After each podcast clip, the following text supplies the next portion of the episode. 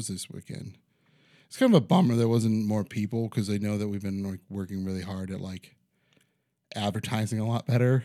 And I mean, the summer I think just is tough, especially when the summer first kicks off because. I mean, especially in the Midwest when the winters are so tough, Mm. people really savor the time to be outside because they know it's short lived.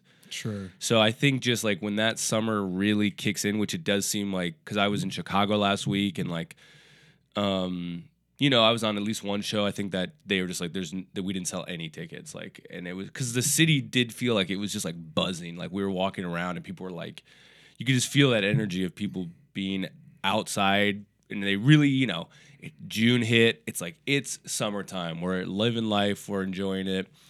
So I think you know it's tough. It's tough to get people inside. It's a you know I mean the shows you know some of them are starting when it's still light out. Like it's just like it's hard to draw people like come on into a dark room and be quiet when like Right. you just want to be out and chilling and stuff. So that's tough. But I really had a lot of fun. I really loved that apartment show. Like I just yeah, that to me is like I was talking to I don't know if it was you or I don't know who one of one of one of you three producers. I was kind of out of my mind, tired last night at the end of the show, but I was saying how like it's so like you know like you have like a comedy club and people go there they they know they've bought tickets to a comedy show. It's not an ambush show. It's not there's like this expectation like i'm buying a ticket so i can see people who are funny make me laugh. Like Sure. it's like the transaction is very and in some ways sometimes like when, especially when you do like a show like last night in an apartment show where it's this weird venue kind of a weird odd assortment of people you almost lose some of that like looseness and like freshness that i find kind of the most intoxicating about live comedy sure, in a comedy club because it it does feel a little more you know like you're not like at like hilarities let's say like you're not super close to the audience. It's a big room. You're above them there was money involved. I mean there was they paid for tickets last night but it's like there's just a the informality of these kind of like weird diy shows like that's where generally i feel like you have it's a different it's almost like a different type of fun doing comedy. Like Yeah. there is a crazy exhilaration when you are doing well for a room of 300 people. Like that is a hard feeling to beat but you don't when you're like in front of 12 people in this weird apartment like i was just doing whatever i thought in the moment was funny and that is as a performer you get that like kind of high of just like let's just see where this goes Yeah. whereas like you know you're doing 25 at a club it's like you don't want to do bad so you got to remember the bits and like it's eh, i don't want to say it's two types of comedy but it just re- there's just different feelings that you get and they're both fun in their own way but it is fun to do some of those shows where you're just like let's just fucking let it rip and like if you fuck up a line these people are not like whoa like this guy's eating it all you know like it's Yeah. very forgiving in a way because everybody kind of you can clown on the people and like you're like look at you neck tattoo and like it doesn't feel mean it just feels like we're all kind of in this weird room together like let's Right. just make it an experience you know so i like i had a lot of fun yeah. I love doing that apartment because you for those particular reasons, and it's like I don't know. Sometimes it it goes hand in hand of like we have to sometimes convince them like, oh, we are funny people. Like yeah we're not just here because right yeah we're it's just free like- hobo space or whatever Right, yeah yeah. yeah, yeah. So it, that sometimes go, gets involved with it. It's like, oh, because when you're in a club, there's like, oh, there's already an expectation. Like you, they know you're a comedian. Like they seem like it seems like almost, oh, you're an established comedian because you're Yeah. working in an, an establishment. right even And if they- they've never heard of you they're just like well you're here Right. Well, and I paid be to see yeah, comedians. you where must be good a, a show like that, it's like, well, I came to see something. Yeah, yeah. There is this kind of like the the people who go to a show like that are like I'm. They're probably into like weird stuff, and they're into like the idea of like comedy is this kind of very flexy art form that Sure. you know and everybody did mm-hmm. well on the show that's the thing like people were getting laughs but it's this laughter that is like i don't know it mm-hmm. almost feels like more organic in a way like where you're just like i'm in here making a room full of people laugh versus this kind of like I'm a comedian and like these are like it's it's uh, it feels sometimes when you're in a club, not all the time, but sometimes you do feel like you're almost presenting yourself as a Right, you know like here's my wares, these are my jokes. Whereas that it just feels like right now my job is to be a funny guy and however I do that, that's the way I'm going to do it, you know. Yeah. And it's and I could never recreate that. That's the other thing. Last night the set I did like I don't remember half of what I said, but I can recreate my feature set. I, Right. I pretty much know that like the back of my hand. I know like even if I do them in different order and I'm just like, all right, well I know I can get to this joke from here, and it's very it does feel like you're really developing those patterns, and that's what you have to do if you want to put like out a special. But it is like just a different. I don't know. You just feel like kind of like a kid in a sandbox. You're like, I'm just gonna build whatever I want to build, and like there's not a lot of stakes here right now. Right. It's just kind of like free form and that's when if you're getting them rolling that's like you can't beat that high i don't think of doing comedy The cool thing too is I think that I don't know if this is unique to Cleveland, but Cleveland is definitely a music town. sure People will just go to shows, music shows, just to go to a music show. they don't, They don't- even care yeah the bands or whatever they're no like, idea yeah, who's let's playing, do it. yeah, yeah or the style of music. They'll just go to a venue because Sure. they know they put on good shows. yeah So I think for uh, myself, Brian and David, is that we're trying to recondition people to like, no, there's this other thing you can do other than just go to like go see a band. right So i mean i think that is i don't know about obviously cleveland specifically i mean you guys have a lot of shows but it does seem like as I've gone across the country now uh, numerous times, like in the van, you know, I've been I've been doing van tours now. This is the third year in a row. Like I've done, I did 21, 22, and now this is like 23. So I feel like I have a pretty broad perspective, like Yeah. probably more than a lot of comics besides guys who are touring clubs, but like just as like kind of an indie comic, like I've seen a lot of the country. I would say that you have your you know hand more on the pulse of comedy Yeah. than probably any other comic in the country just because you've seen the ins and outs of both worlds. I have, yeah. what's going on in the indie scene on the ground level Right. and then what's going on in the clubs as Right. well because you know you've gotten to work with a lot of really great comics that are club comics Yeah, for sure. And I love the clubs. And then, but I also, you know, when you're in a van, you got to find any show that'll have you. So you do the right whatever, you do wherever you can. But I, and it's not like I'm like some old, you know, like I've, I've been doing comedy for 10 years. And so I don't have like what it was like in the 80s or 90s. But like for my, it really does seem like comedy is becoming more and more of an accepted mainstream form of entertainment that it's never going to rival music because music is just so much more expansive and bigger. Mm. But I do seem, I think, like, A, first of all, there's like a local scene almost anywhere you go now, which just, I don't even think it definitely didn't exist when I started. Like, I've been in the van in all these small towns, and sometimes I'll have like a day where I'm just like, Oh, I'm like, you know, you look at the map and you're like, well, fuck. It's like I don't want to drive ten hours to get to the next big place, Right. Because you know, in the middle of the country, there's a lot of gaps between like what's really out there, and you'll be like, what's here, you know? And you'll kind of poke around on the map and be like, and you'll look, you'll do some research, and you'll be like, fuck, they got an open mic, and it's like you would have never guessed that there's like a couple guys digging it out, trying to be a scene wherever they are, but they are, and they're there and they're Yeah. doing their thing. And so you, I've gone to a lot of places where I'm like, there's comedy here, and there's like a scene of comics who are trying to do the work like we all are, and like they're trying to make their own shows happen, and they're trying to, you know, follow that that path. So it's tough too because a lot of the places where you're doing comedy they never like comedy was never a part of their business model no, not at all. so to convince them to give you an evening Right. and make them make yourself a part of their business model Yeah. is a hard sell Yeah, for sure.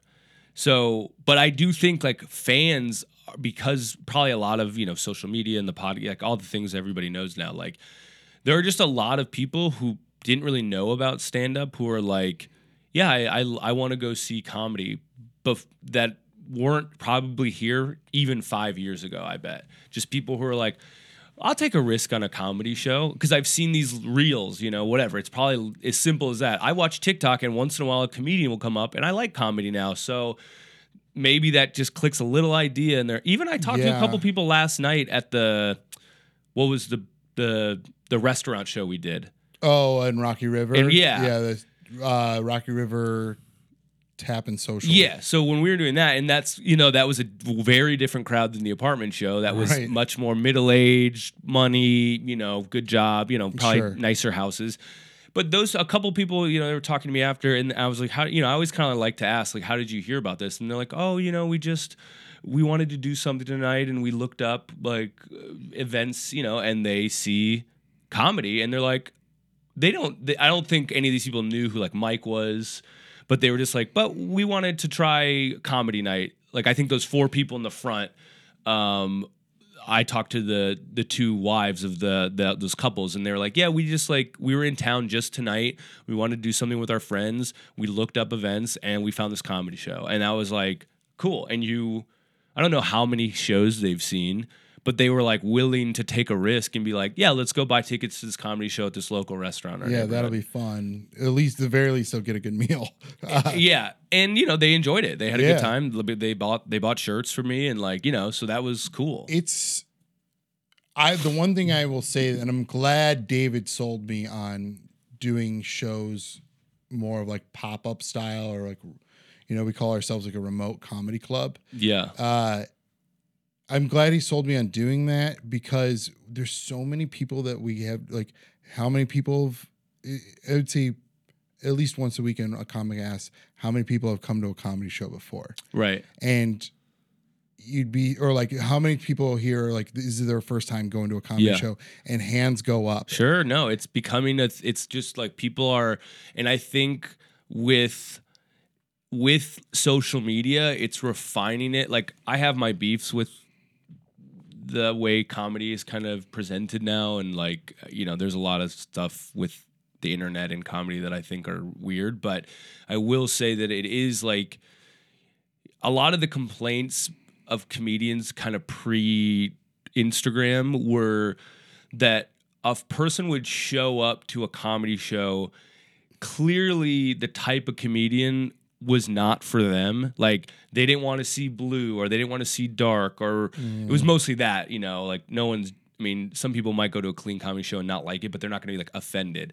But that was a big complaint is like there was no real genre of comedy. There was no like, you know, if you're into fucking folk, you don't want to go to a metal show. Right. But all of a sudden you're getting the equivalent of like a metal comedian and you're like, dude, I didn't want this. It was like, well, you can do any research, but now there's li- literally zero excuse for a person to ever kind of be at a comedy show unless it is truly like I mean, even local showcase comics in a local scene all have something of their material online that you can just be like, oh, these are the names I want to check because I don't want to be challenged or offended. I just want to go, you know, and you can find every comedian on that show and be like, nope, I don't want to hear jokes like this and just not go.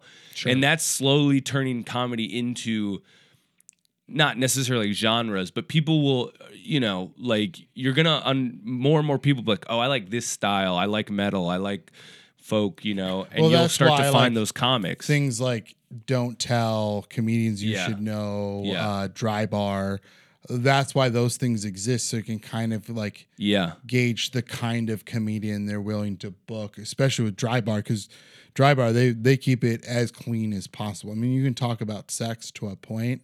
But it's I mean, yeah. yeah, No, Well- it's and that's great. Like you know, there was I think when Dry Bar first came out, people were kind of shitting on it, but it's like this is exactly what we want because we want these people not because I don't want those people at my show. right. I don't want them mad at me immediately because I'm talking about fucking pedophiles or what, what like whatever Right. I want to talk about. Like, please, like, know what you want, know at least kind of the area of comedy you want or you're comfortable with, and then find that. And I have friends who've done dry bar, and they're great comics. The overlap in what we talk about is not. Uh, there's not a lot of similarities in that Venn diagram, but at least it's like cool. They can entertain those types of people, and I can do this, and like there's so many people you just have to find the right folks who like you or at least like your style and like even festivals now like are i mean like the biggest one is like the legion of skank you know skank fest has a whole fest and like their fans know what type of comics they want and they're gonna go and they're gonna get those type of comics they're Right. not they're not they're there for a specific style of comedy and that's cool and that's what they want and a dry bar person would be mortified if they bought a ticket to Skankfest. And it's good that both camps can exist. Yeah, for sure. You know, there's no reason that everybody needs to like everything. No, and like it does. Like, the hard part is is that sometimes I think people's expectations of what comedy is is very like the spectrum is just swung crazy, so yeah. wildly because some people just see oh I see these clips online and this person's just talking to the crowd. Yeah, the crowd work stuff is It's a- big yeah. and like And I get why we do it that way. Yeah. like you don't want to burn material, right, so you put up the crowd work shit because you know that's never going to happen again. Right. and it was a funny moment. sure. So, you know, and you're not burning, you're getting yourself out there and you're creating content without burning any material. Yeah. So it's, there's a strategy to it. And I get that. But I think a lot of people's expectation of what comedy is, is that they think that they're coming to be told that their jobs are dumb. Yeah, I mean that probably. I, I imagine it's it's weird now because I feel like a lot of people only release crowd work clips because yeah they don't want to burn the act or whatever, and that's fine. But it does it is kind of weird because like I don't know like I. I love doing crowd work. I find it very fun. It's in the moment. I d- I've done a whole crowd work hour before. Mhm. Um, you know, I have it on my YouTube. So like that was like the first kind of like special I ever released was like the crowd work hour, and that was cool. It was also advertised as that though. I wasn't surprising anybody when I did the show. It was like all the tickets were like, "You're gonna get talked to. This is the whole show. Is this?" Right. No one was like, "What the fuck?" I thought I was gonna hear jokes. Like the whole thing was advertised as like.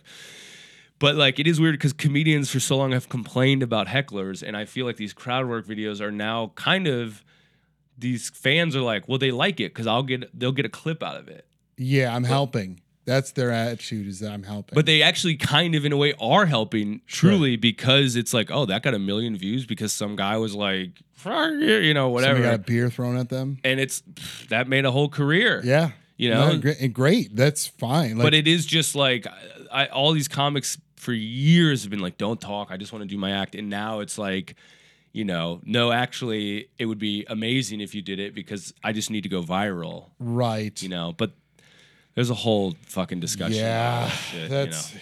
yeah. so whatever. But But I guess that's a good launching off point to get into the podcast. Welcome to Not Weird, Just Homeschooled with your host, Gheramy Demery.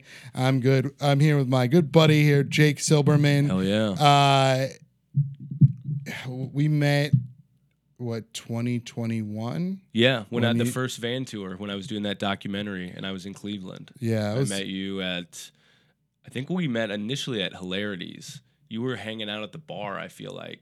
Because I have a picture of you, me, and Jimmy Graham that we sent to Curtis Cook. Because I was roommates with Curtis in Portland. wow, really? I was roommates with, yeah, uh, I lived with Curtis for, and his now wife, actually, Brandon.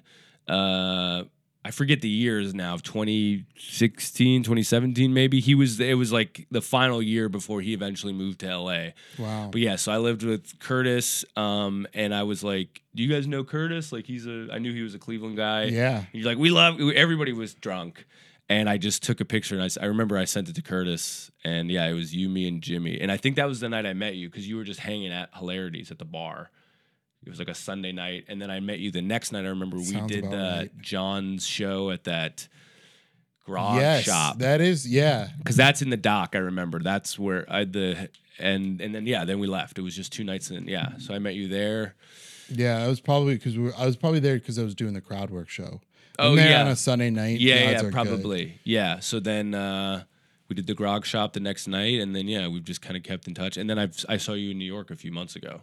Yeah, yeah, yeah. I ran into you in New York. Yeah, I try to go to New York as often as I can. Yeah. I got that advice from uh, Jeff Ross about how like, you know, because I live so close in Cleveland, you live so close to New York. It's like try to go to New York as often as you can, especially when you feel like you've got strong material, Yeah. because you can work on your shit in Cleveland and not be seen. Yeah, and then, Then go be strong, a strong comic in Cleveland Yep. or in New York, and you know, two things might happen. You know, eventually you'll probably end up moving there, and two, like you're gonna be around stronger comics, sure. Yeah, yeah. who will make you a stronger comic, Yep. and then you're more than likely to get in front of somebody who might actually be able to help your fucking career out. Totally. Yeah. No, So I think was- that's good advice. It was phenomenal. It was the best Yeah. comedy advice I've ever gotten. yeah. But yeah, yeah, that's how that's how I met Curtis Cook. Is the yeah, we all love him. He's Yeah. so funny. Yeah, he's great. Yeah, what a small world. I I forgot about that. Yeah, yeah, that was the initial like kind of like connection point I remember. Cuz yeah, I still I think I saw that photo it came up in my memories not too long ago. I was like, "Oh shit, yeah." Everybody was kind of torqued out, but yeah, it was funny. But yeah, so we was I still drinking then? I don't. know. I couldn't. maybe you weren't, but I just remembered that bar was kind of like, you know, people were taking shots and like I think Jeff it was with Jeff Dye and so I know he bought shots for everybody. It was just kind of like Oh. a whole like yeah, I was thing. not drinking. I was the one who was doing all the driving. Yeah, yeah, yeah, Yeah. So, but yeah, that's where you met. Because I quit. I think I quit drinking probably six, seven months before that. Okay. That's probably smart. It was like still pandemic times. Yeah, Yeah. and I was a bad drunk. Oh, well, I was a that's bad good. We don't need any more bad drunks I know. world, dude. Cleveland has too many yeah, to begin yeah. With. can- So the whole Midwest does. yeah. It's a fucking a bad drunk area of the country. Where uh, where did you grow up? I'm from Minneapolis. Yeah, I'm from. I was born and raised in Minneapolis, Minnesota, and uh, I, I went, yeah, through high school there, and my parents still live there. My brother still lives there. You know, How many siblings do you have? just one, just a younger brother who's like two and a half years younger than me. Hmm. And uh, yeah, he lives there. You know, some of my closest friends still live there. So yeah, uh, it, Minneapolis is kind of a town. It's like a very, I don't know if you've ever been, but Yeah, I've been a couple times. it's a yeah. really like, it is a very nice city. Mhm. And so a lot of people, and I'm sure this is true everywhere, you know, it's, it's, I think it's weird. Like I, I think you get a skewed version of life as a comedian because people like scene hop a lot. Like I lived, I lived in Portland. Now I live in New York. So Mhm. there's this idea that everybody must be moving. But Minneapolis does seem to be like a city that people. It's very pleasant. My mom, born and raised there, she she she hasn't really lived anywhere else. Like Hmm. you know, it's like a nice place to raise a family. So people people end up sticking around. You know. Yeah, I have a cousin who lives out there. Um, Trevor Dunn. It'd be insane if you knew. It would be. It would be because it's such a big city. Yeah. it it really is. Like I would say it. It's it's almost like Cleveland if Cleveland were like twice its size. Yeah, I mean, I think uh, I don't. I mean, I have I've d- done a little more drive. The last time when I met you, we didn't really see hardly any of the city. Like we literally. We did hilarities. I remember we found a weird street to park the van on. This was when I was with the camera guy, and we didn't Mhm. know anybody in Cleveland.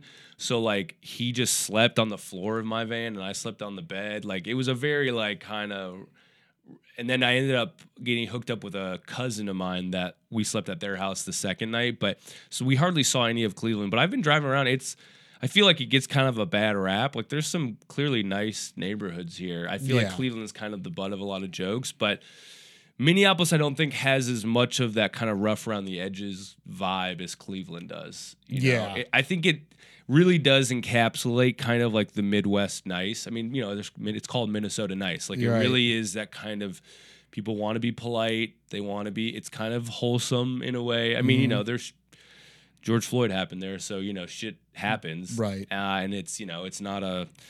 But it it does seem like the culture kind of is that like nice Lutheran kind of like, hey, let be polite to your neighbors and like, you know, all that. Where I don't know if Cleveland has. Cleveland has a different image in the nation's eye. I feel like. you know? Yeah, Cleveland's like I, I don't know, it's weird. It's like it's Cleveland we have the ability to have the Midwest niceness, but we're so jaded that we have the East Coast like Yeah, you bitterness to right. it or you do have that kind of bleed in from both sides. I Yeah. think. Yeah. So it's a kind of a strange dynamic because Yeah. and I don't know. I feel like personally Cleveland has a lot of hubris to it for how little opportunity it has to offer to anybody. Like, you know, we don't have a lot. We have one of everything, Yeah. but that's it. Yeah. Yeah. Yeah. That's all you get. Right. You have the one thing, the Yeah. one place Sure. that does that one thing, Yeah. and then that's it. That's all you have. So it, it, there's not a lot of like, oh, if well, if things don't work out here, I could just go to the other place. It's like, no, Yeah. this is the place. This is Like, the place that's yeah. gonna happen. Yeah, I get that. Um, but yeah, I've enjoyed my time here. But yeah, yeah. So born and raised Minneapolis. Um, you know, never. I didn't think I.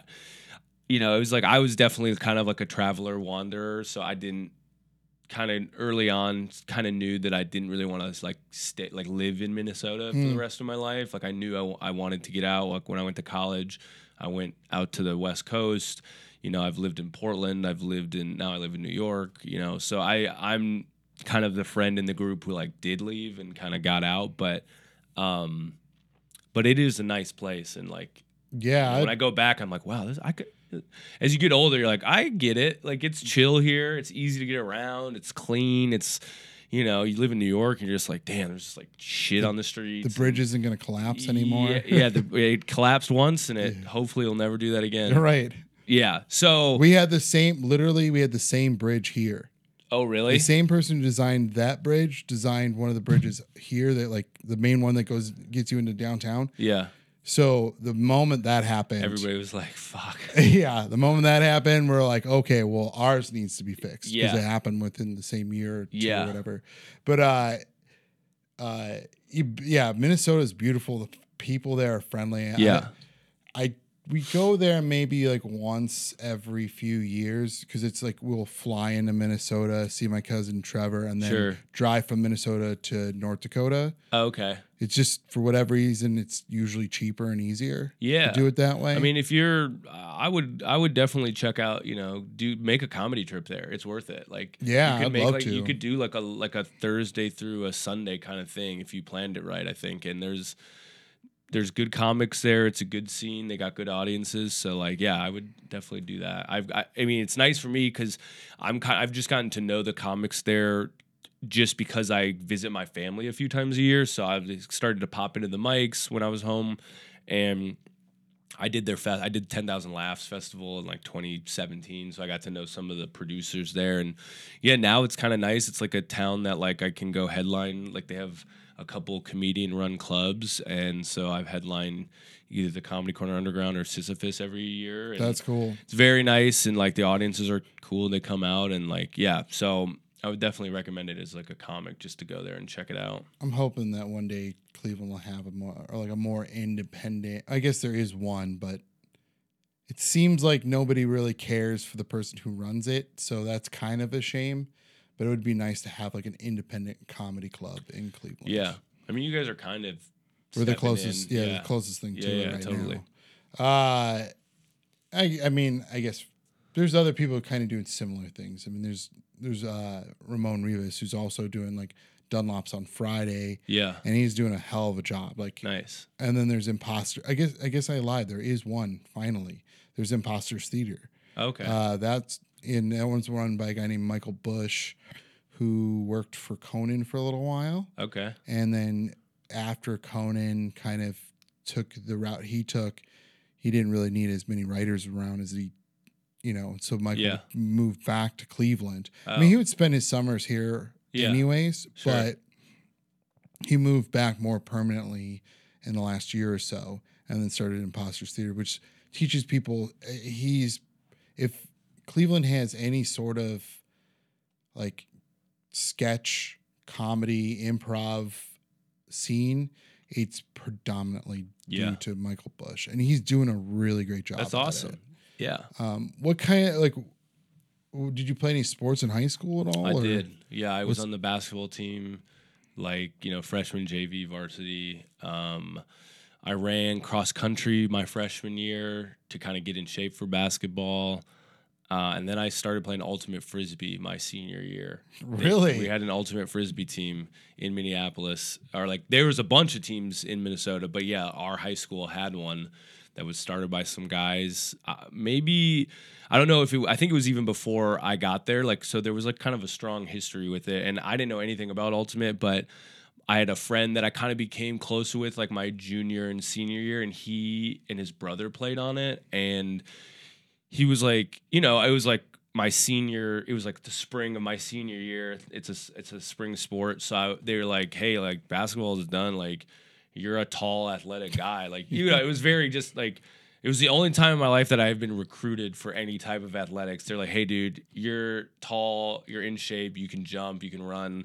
You should like come out for ultimate." And I was like, I don't know. I've never been able to like. I've never really been able to like throw a frisbee. And I Mhm. felt like f- not being able to throw a frisbee is like a very frustrating skill because you just like know where you want it to go and it just like dives. And so I was like, I don't know, but they were like, just come out, and I was like, all right. And so I did, and I really liked the game. Like I liked like it's a very fast paced game. It's like a Mhm. very like quick movement, you know, and so they were basically, you know, it was like kind of just like just go run fast and deep, and we'll get you the thing, and that was kind of it. And I, I, yeah, I was good at catching it, so yeah, I just did it, and uh, yeah, like we, um, you know, they like it's big enough in Minnesota. Like Minnesota, I think was one of the because I think the sport was invented at the University of Wisconsin, so it does have kind of Midwest roots, and uh, it, it had enough high school teams that they had a they had a state tournament. Like you could play in the Wow, state tournament. that's crazy.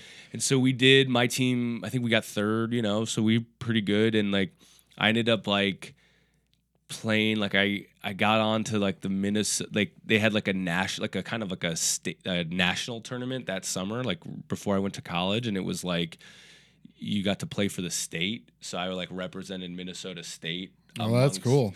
yeah. And then I kept playing it in college, and you know, eventually I played in Portland my first few years of comedy, but then comedy got big enough for me that, and like you know, I hurt my knee, and it was just kind of the thing. But yeah, it's a weird sport because it's still kind of a joke. I feel like when you're like tell people you play ultimate or played ultimate, they're like, you're kind of telling them like I don't know, like you're into like uh, Quidditch almost. you know? Yeah. like it's a, it's like oh that dumb weird fake thing, but like it's gotten really popular and it's like you know I mean, we felt the same way about lacrosse for so many years. Yeah, like yeah, yeah. It also seems like a pretty popular sport in Minnesota. It is. They had they had lacrosse teams. I mean, I think the lacrosse is bigger on like the East Coast, but there was a lacrosse team that like kind of all the high school kids, if you wanted to play, were on like one team across the city. But uh, yeah, like it, it's just kind of like it feels kind of like a fake sport. Yeah. So people are like, whatever, and it's kind of dumb and white. It's a very you know dumb white sport, uh, but it was fun. I had I had a lot. I got to play in a bunch of fun tournaments over the years. It's kind of a, a weird. It's kind of like the people who do it. I will say this is the one thing I really hated about it was that. You know, there's kind of that general divide between stand-up comics and improv people, and the improv people are generally very goofy and extroverted, and stand-ups are generally very like dark, wry, generally, you know, not it's not one to one, but more introverted, more kind of, you know, they wear they got a lot of problems, and the improv people are just like, ah, life's a goofball, kind of, you know. right. And man, the ultimate people were improv people, and I this was I really did not like it. It was so hard for me to kind of get in. I I don't really like. I've done improv classes. I really I think I think every stand up should do improv. Yeah. I think it is a really good way to break you up a little bit and open you up and not take yourself so seriously on stage. But hanging out with those people is fucking torture because everything is like a game to them and it's like and they just are like over the top and I'm just like I'm a fucking grumpy guy. I I just Yeah. want to just be like I just I'm here to run around and catch a disc and like have a few laughs but I they you know they're just so over the top that I was just like these people are fucking kind of a nightmare. Yeah, I'm a, not a fan of anything that seems almost pandering It was it for was a laugh, and that's my yeah. It's just my own hang up. it was very extra it was Yeah, very just good way to like put it. god damn dude can we just play the game and like because like a lot of these tournaments you would go to it was very like like you know whatever it's it's like it's not real like there's no real like you can win a tournament and it's like whatever you want a tournament it's but i'm competitive i like when i'm playing something i want to win like and so it always felt weird like you would win or you would like get your ass kicked but then at the end of the tournament they play these little games with each other kind of like improv games. Mhm. and i'm like fuck we just lost. Like i don't know i'm very much like we just lost these people. Let's shake their hands and move on. I don't want to fucking joke around with them. Like we just got fucking stomped out. Like what are we doing? What are we pretending that we're all friends with these people for? Yeah, I don't know if that a good because I don't know. I I didn't really grow up with a whole lot of sports. Okay, So yeah. or playing a whole lot of sports. Like when I was 12, like all after 12 years old, all of your city sports go away. in Cleveland. Yeah, because then it's like You're middle supposed- school or high yeah. school. Yeah, yeah, yeah. So all those sports went away. So I was a skateboarder after that. So like being competitive as like in those I guess more formative years was never really a concept to me. yeah, I mean, I played sports from the day I can remember. You know, So it was I- like I think even when I'm losing or I have lost in life, I just don't care. Like Okay. I I'm just like, oh, that happened, and I just move you move on. Well, that's probably like healthy in a way to be able to kind of like just be like whatever. The, like I'll get another chance. right. But I mean, dude, like, like I was, I had a buddy of mine visit me a couple months ago in New York, and like, there's a venue, Union Hall, Mhm. and like they have a lot of comedy shows there. But upstairs is a big bar, and it's big enough that they have like two indoor bocce ball, like you know bocce ball, the Yeah, fucking, yeah. you know. And bro, like me and my buddy were playing against each other, and like you could tell we were like trying. It wasn't just like, hey, it's like, hey, good to see you. It was Yeah. like my friend who was watching us was like, bro, you're like body language changed. Like you and I was like, yeah, I fucking wanted to win. That's like, so funny. And there, it's like so there. And I don't know if it's born into you, if it's nature nurture, but there is that part of you that's just like, I want to. And it's weird because even sometimes in stand up, I think about it in terms like that, which I don't think is healthy. But a thing that I have to get over is like, and I don't, I think a lot of, I don't know, you could tell me if you think this way, but a lot of times on a stand up show, if I'm going like later in the show, if I'm either going last or like second to last, let's say, and everybody in front of me has done well, I'm like, someone has to do bad. right. They're all like in my mind, they're like almost has to be a loser. Yeah. So I always, and then I put this prayer. I'm like, it's probably going to be me now because like, especially if you go last, you're like, fuck, everybody did well. So eventually, somebody has, there has to be a loser, and I were, it's going to be me for sure. And usually, it's not. Usually, it's fine, and you do well. But there is that like, well, that's probably where that competitiveness comes in handy right? Is like because you will succeed in those situations where somebody like me were just like, I'm just gonna go up and maybe I'll bomb and like that sucks or whatever. Yeah. But yeah, like there is that like, and honestly, being in New York is like amped it up a little bit Mhm. because like you see how good everybody is, sure. and you do start to be like. Sometimes there are like those sets where you're like, I'm not as funny as these people on this show. Like, I'm not as experienced. My jokes aren't as good. But you almost like, but I'm gonna fucking will my way. Like, I'm gonna get, I'm gonna fucking just, like, I've had a, the worst I do in stand up is I have like a very negative brain, like a lot of Mm. comics. And I've noticed, and a buddy of mine that I went on tour with a few weeks ago told, he was like, I see this in you a lot. It's like, there'll be a moment where like one thing doesn't work. And it's almost like this like crevasse of like, there's a little dip and you can see that I'm losing it on stage. Like you're like, oh, he's not believing in himself. And it just and I've tanked whole sets that way because I'm like, I don't even might not even say it out loud. I might not be like, oh, you guys didn't like that, you know. I don't but I'll just be like, fuck, that didn't work. And then instead of just moving on, I'll just be like, you're the worst fucking comedian. You know, you get all that negative Yeah. self-talk. Oh, and yeah. so you really do have to kind of like like I have to trick myself and just be like, nope, we're not going there. We're fucking just gonna barrel through. Like you just gotta make it happen right now.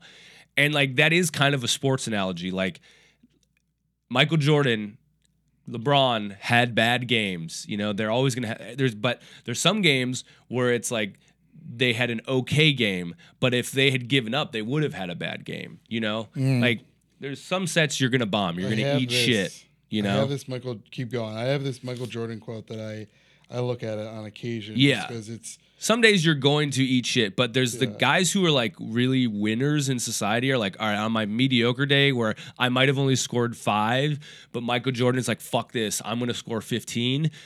He would do it. He would fucking find a way to be like, nope, I can feel it. I'm off today. And if I just kind of let the world make me off, I'll just end up, I'll shoot one for 10. I'll get it, you know, whatever. But no, the guys who really make shit happen, they're like, fuck that. I'm gonna drive and I'm gonna get fouled. And I'm gonna go to the line. I'm gonna get my points that way, you know. And it's just like you kind of have to have that. I'm not comparing myself to Michael Jordan, by the way, but Right, you no, do no, have to have that mindset of like, damn, dude, I just feel off, or this crowd isn't feeling me right now. Like, you can't just give up. The job is to make people laugh, so you gotta like find any way. And like, I'm starting to just try to use that like natural competitiveness to my advantage of be like, nope, I'm not going to be the one who fucks this show up. Like, I'm not going to be the guy who just kind of sinks into himself. And this is like very recent. This is like mm-hmm. in the last year where I've really even noticed, like, damn, that's a big problem for you on stage. Is like you'll just tank it or you'll just give up. And now I'm just trying to like, nope, grit the teeth, just get Yeah. through it. We're doing this. Or I'll t- my thing is I'll turn on the audience. Yeah, and I used to I- do that a lot. I can't do and, that. And that is because you're just unless they're so bad that they know almost that they've been bad. But if they're just like, hey, we just didn't think you're you're it's you're almost never gonna win that scenario. Yep. Because they're gonna be like, it's your job to make us laugh, and we're not laughing. So you yelling at us is like you we're kind of you're saying that we were right. right? Yeah, you're not endearing Yeah. us to you at so, all. But I used to do that all the time. That was my go-to immediate flip out, fuck you. And then you just I don't know, you eventually just have to fucking be like the job is to make anybody in this room laugh. How can I get that done? And you then you do open yourself to other then you might do crowd work. Maybe the jokes aren't working. You just talk to the crowd and or maybe you just are like riff about the room like something, but you have to find a way yeah, to get to the goal, which is making these people laugh.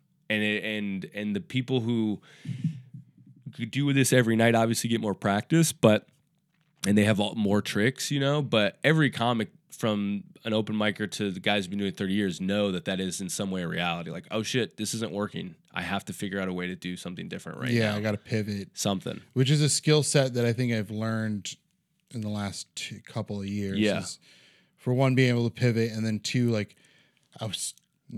I think the reason why Sam kept booking me on the Crowdwork show, and John allowing it was because I was really bad at it.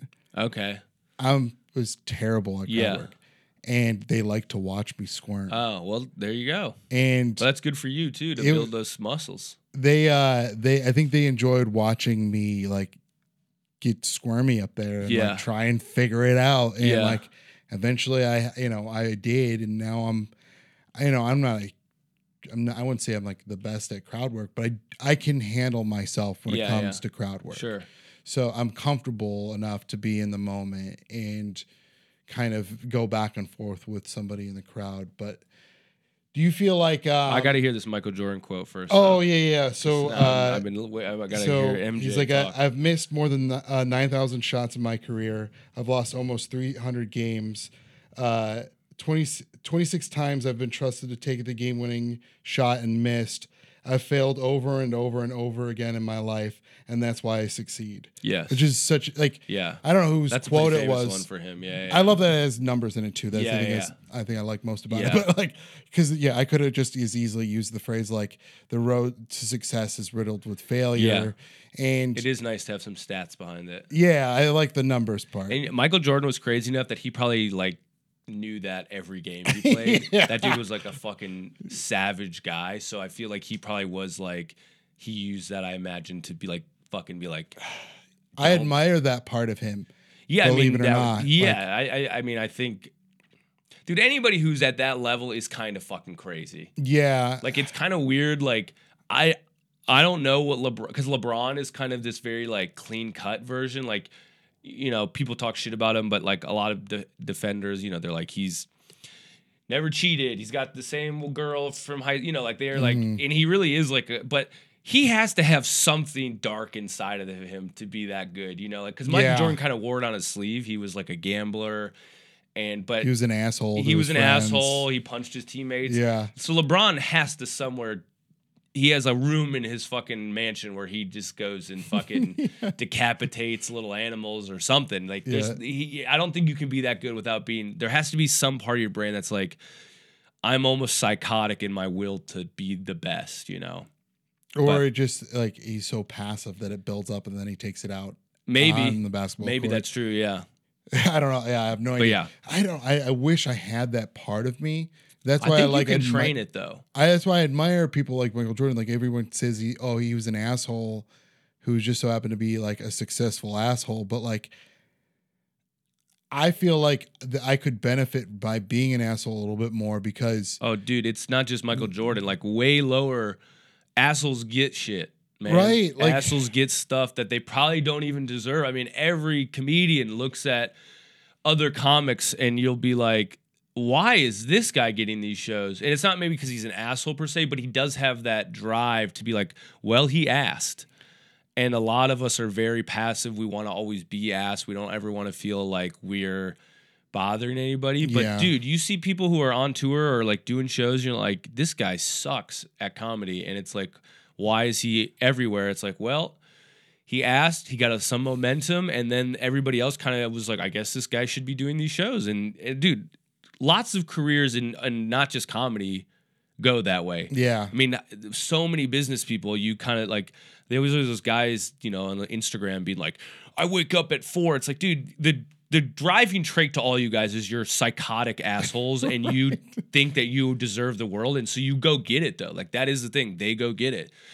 You any any romantic thing, you know, there's there's there's a girl at a bar, there's 10 guys who find her attractive, but the one guy who's gonna go get her is the one who actually goes and talks to her. There's Right. she might have even liked five of the other guys better, but they just sat there twiddling their thumbs. And then the one guy's like, I think you're pretty or whatever. Mm-hmm. She's at least gonna be like, all right, you're talking to me, you know. Mm-hmm. There's a lot of guys who are just like, well, you know, I don't know. Maybe and she'll come to me. Yeah. she won't. She won't. She definitely won't. So you do, I think, in life have to have a little bit of that like grit to just be like, and it sucks, dude. It's the worst thing because normal people feel, I think, the way we do, where it's just like, I don't really deserve it, or like, especially Or the depressed I, I go, comics, yeah, you know, like, I go, I revert to, you know what, they're right. Yeah, you can't think that because it's all made up, anyways. I think right. it's all like a fake fantasy world, like. It's not a meritocracy, really. It's not like there's no real like. It's just like who wants it, who's gonna get it, how are they gonna get it, and you know, and most of the time, it's mostly like internalized. No one has said anything. No, No one has and said probably anything most negative. people aren't thinking that either. It's not like they're like Gheramy fucking sucks. Right. No one is thinking that. It's just that they're wrapped up in their own shit. Right. I, uh, I, I think that people are generally they're outwardly lazy because they're so inwardly busy. Yeah, that's a good way to put it. Yeah, they're freaking out about their own lives twenty four seven. Sure. And uh, I can relate to that. I Like, mean, that's what it is to be human. right. I mean, it's literally like, oh fuck, I'm in charge of survival for this meat fucking puppet. Like, yeah, dude, I have to make this work. I have to make this thing live. and you have fantasies and dreams about what you want your life to be and those are not going to be handed to you. Like very few people in life are just like here's all the things you want. I mean you have to work for it.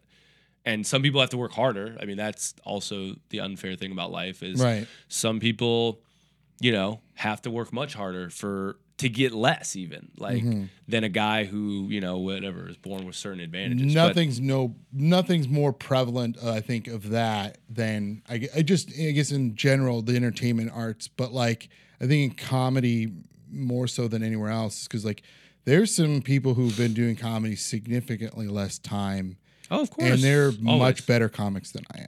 Yeah, but I mean that's just God. Some of it's God given talent. Right. Some of it is an early break that you know led to. I mean, there's a million reasons why calendar days don't equate to a career. That's why I always tell anybody who's just starting off comedy who really wants to take it like seriously, like don't put time like work hard as possible. Like put personal goals in place, sure, but don't put timelines on them or like Yeah. strict timelines on them because you're never going to get the things that you want on your timeline. No, no. I mean, in things that you think you deserve or you should have been up for, or like, why am I not getting this look? Like that. I a few. I remember I have like a. I don't know exactly when it, it was before the pandemic, but I remember kind of making a very conscious choice and like whatever we all like. I still fail at this a, li- a lot, but I've gotten a lot better. But I really did tell myself at some point, it's like, look, man, you are kind of at a fork in the road. You need to either stop caring what is happening with everybody else or you're gonna fucking go crazy. Yeah. And I just was like, you know what? I want to keep doing comedy. I like doing it. It's something that gives me joy. I can't trip out about what it because I was just that guy who was always not even like just like, you know, silently just like angry and jealous. And it was just like, dude, like you're miserable. And you're doing the thing you want to do. So what is the point of this? right. Yeah. Like you're doing comedy every day, but you're fucking miserable because you're not getting what you think. And I, I just kind of was like, we're not gonna do that anymore, man. And I got so much happier. I yeah. got, and every time I get on social media, I get unhappy, and it's because I go back in that brain of like, they got this, and why are they here? And I'll be doing a fun, dude. It's so crazy. I'll be like, get off stage, have it had a great set in a place that I've wanted to perform, and then look at social media like, well, I'm not there, so fuck me. And it's Right. like, what is, what are you doing? bro? Yeah. like. So yeah, I think I've that been trying my that comparison best. game is brutal, and I've been it'll trying go, my best to not do that anymore. it's not worth it because you're having fun. If you're having fun, that true like there the scorecard at the end of life is zero for everybody, dude. right. Everybody is gonna get a big fat zero because no one makes it out alive. So like, really, I mean, it is like metaphysical, but it's like you have to enjoy it. Right. and it does suck and there are fucking hard days. I mean dude i'm living in a van right now. A, a couple days this week i'm like what the fuck am i doing? You know? Mm-hmm. But it's all my choice. No one told me to do this. Yeah. no one made me go try to live out a van and do this fucking road comedy bullshit. Like i made this choice. If i want to stop i can but it's you're doing this to yourself Right. so it's weird. I mean, comics complaining all the time is like no one, no one is demanding you do literally any of this. You're here on your own accord. You weren't. No one put a gun in your head and be like you better be a stand-up fucking comic or you're. It's like no, we're here. Though we like to paint that picture as We if do, we yeah. were like Sure, but that's all like internal reasons to keep going Sure. and like I was born to do this or like I have and I and I do believe that in some way. I do believe there is an internal calling for people to do a lot of things. There's there's people like your brother probably early on was like I know I want to be a doctor. Mm-hmm. That that wasn't just some random thing. He had something born into him and life happened and he was like I'm going to do this. So I don't think it's totally random, but we could do other things and he blew out his ACLs oh playing he did soccer. There That's what sparked him to become and a he was like, I don't. Yeah. All right. There you go. Yeah. Some people were molested. They became comedians. I mean, it's it's tomato tomato, but you know, it is what it is. Yeah. Like, yeah. Um.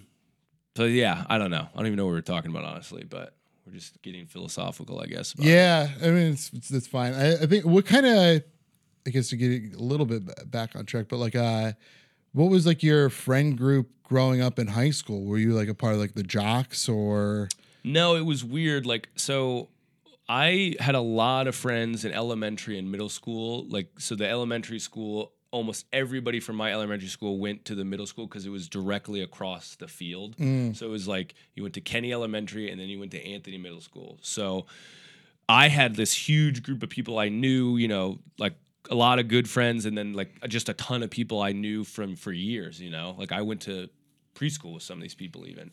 And then in high school, Minneapolis has like seven public high schools and they they had like the magnet programs. Like you could go to the neighborhood school that you went to if you just by address, but you could apply to go to the different ones if you were into like, you know, they had the inter, the IB program, they had a liberal arts program. So a lot of my friends were either in the neighborhood or applied to go to this high school called Southwest. Uh, and I applied to go to South. So I went to a high school that almost none of my that whole childhood group went to. So I kind of started over in high school. We I had a few friends go from middle the, those early days to South, but ninety percent of them went to the different high school. wow. And so it was weird. It was weird because a lot of the kids at South knew they were part of that group. They had known each other for a while. They went to the same middle school. So And they're having the kids make these decisions like yeah, because like the, the liberal arts program at South was like seen as like a good college prep, and like you know, like Wow. there, there was that's just a lot of responsibility to put it was, and that age. like uh, the IB program was seen as like very rigorous, and I was like, I just don't know if I really want to be in that. So I went to South, and yeah, it was tough. I mean, my freshman year when I got there. I mean, I, I fucking sat on the floor for lunch. Like, I didn't even sit at a table. Like, I was just alone. Like, I didn't, the few friends that I knew from middle school had, had a different lunch period and I didn't know anybody. So I was just like, you know, you're a shrimpy, I hadn't had my growth spurt. I was just like this shrimpy ninth grader who didn't know anybody. South was a little rougher around the edges, and Southwest was kind of seen as like the whiter, preppier school. South was like definitely more diverse. Kids were coming from uh, neighborhoods that weren't as nice as some of the neighborhoods that the Southwest kids came from. So I was just like, what the fuck am I doing? You know, I just was like, kind of out of my element, you know, a little bit, and just like really just like, oh, and I, you know, so yeah, my friend group in high school, I was not part of the jocks, even though I was on the basketball team. Like, I wasn't. There was like a popular kids crew, and I just wasn't in that. Hmm. And I just was kind of an outcast. Yeah, I mean, I was just like I had a few friends. Um, my best friends, the two guys I would consider my best friends, neither of them went to my high school. So when I would meet up with friends, it wasn't kids from South. It was like one went to Washburn and one went to Southwest, and so that was kind of the crew for a while. And yeah, it was. I hated high school. I, I was miserable all four years. I didn't enjoy it. I didn't like being there. I didn't really ever get. I never really felt like I fit in. Um, South, the building itself was this weird building that I don't know if this was ever true. I've never looked into this, but it made sense. Like it was supposedly designed by a guy who used to design prisons. So it didn't have any windows. So it was like you in the Minnesota winter, you would go and it was dark. You would come out at three, it was dark. It was freezing. It was this fucking this like brick, like, you know, kind of cinder block building on the classrooms. The classrooms didn't have any windows on the first two floors. They later they had an addition to South on the third floor and they had windows. Mm. So it was nice. You got like sunlight during the like if you had Spanish class up there. But for the most of your high school days, you were in a fluorescent lit brick environment. The fucking lunchroom was this big open area, so it felt like a prison lunchroom because there was a balcony on the second floor, and you could just imagine prison guards looking at you. Wow. It was just like not a very like, ooh, I'm here to get educated. Like I was just, and I was going through puberty, so I was depressed. You know, like it just a lot of it was like not ideal. I never went to any dances. I didn't have any girlfriends. Like I didn't have like you know that's when guys are starting to get dates, and I just I was Yeah, ter- you lived the. You actually sound like you were more homeschooled uh, in the same way like I was. yeah, like, I was around Yeah. kids, but I just felt completely isolated for the most part. And you know, it was like my mom would get me up, and I would just bitch and moan every day. I don't want to go to school. I fucking hate school. And yeah, I mean, I truly those are probably the f- worst four years of my life. It's Wow. just just being like. Because there's that still that you you're starting to grow up and be like you start to start you start to realize like this is all kind of bullshit yeah. but you're forced to be there. You're forced to be around the hierarchy that you didn't ask to be a part of. You're forced to go to these classes that you're not interested in, or the teachers don't seem to give a fuck about you. You're up at fucking whatever, eight in the morning in the cold. You know, you're waiting at the bus stop. It's fucking Minnesota cold, so it's like 10 degrees. Yeah. Then you go to basketball practice and like, you know, like it's just a weird, it was just, it's just like a weird time in your life where you're just like, all right, I have to be here. My body is changing. My brain is changing. I'm horny all the time. but like, then you see the good looking popular guys get dates and you hear that they're fucking and you're just like, "Pfft, bro, like a girl isn't even looking at me. Like it's Right. not even like I, I'm not even in the game of like, oh, I went out with the girl and it didn't work out. It's like I just wasn't talking to women. Yeah, I don't know. Those are the guys who grow up to think that every woman wants to fuck them. A lot of And- those guys ended up. I'm Facebook friends with a few of them. They have very boring jobs and they got married and had kids. Like, Yeah, th- and, and, that's they literally fine. think that any woman that talks to them wants to fuck Probably. them. And it's like it's like, dude, no, she doesn't. She was just a nice human being who had a conversation. I have the opposite where women who have fucked me, I'm like, I didn't really see this happen. You know, like Yeah. I am always like, I'm so surprised this happened. Yeah, same. I I put it out like anytime I'm like you know you get that internal like I think she's flirting with you I'm less like "Sh- she's not there's no way she would and uh yeah maybe I don't know if it serves you better or worse like again those guys probably get more dates and they probably get more women in their life because they're like I'll talk to this chick she'll probably like me yeah, I don't know.